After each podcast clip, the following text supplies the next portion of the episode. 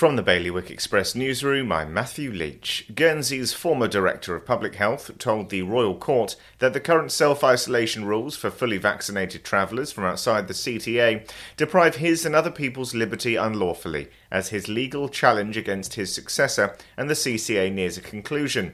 Dr. Stephen Bridgman's challenge to the Medical Officer of Health, Dr. Nicola Brink, and the Civil Contingencies Authority is entering its final day.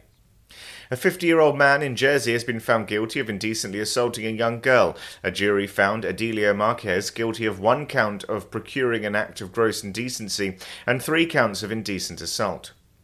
Hospitality is on the brink of collapse again in Jersey, and a radical rethink of COVID policy placing less emphasis on testing and more on symptoms and hospital admissions is needed if the government doesn't want to lose it for good, the industry's boss has warned.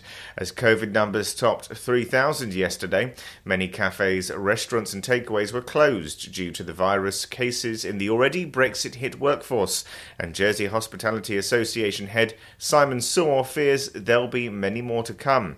And Deputy Lindsay de Sausmarez's attempt to prioritise a review into Guernsey's primary education has been shot down by the State's Assembly, despite some schools having more than three times the number of pupils than others.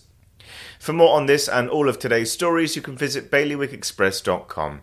Your weather today is going to be a sunny and hot day. Wind will be in east to northeast, light force 2 to 3, and there'll be a top temperature of 28 degrees. And that's Bailiwick Radio News, sponsored by smarterliving.je.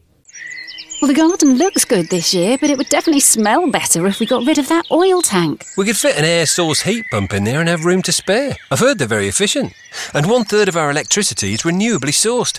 No more topping up the oil tank.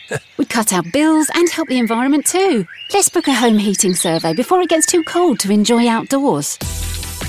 Islanders are already making the switch to a greener future. To book your home heating survey or to find out more, visit smarterliving.je.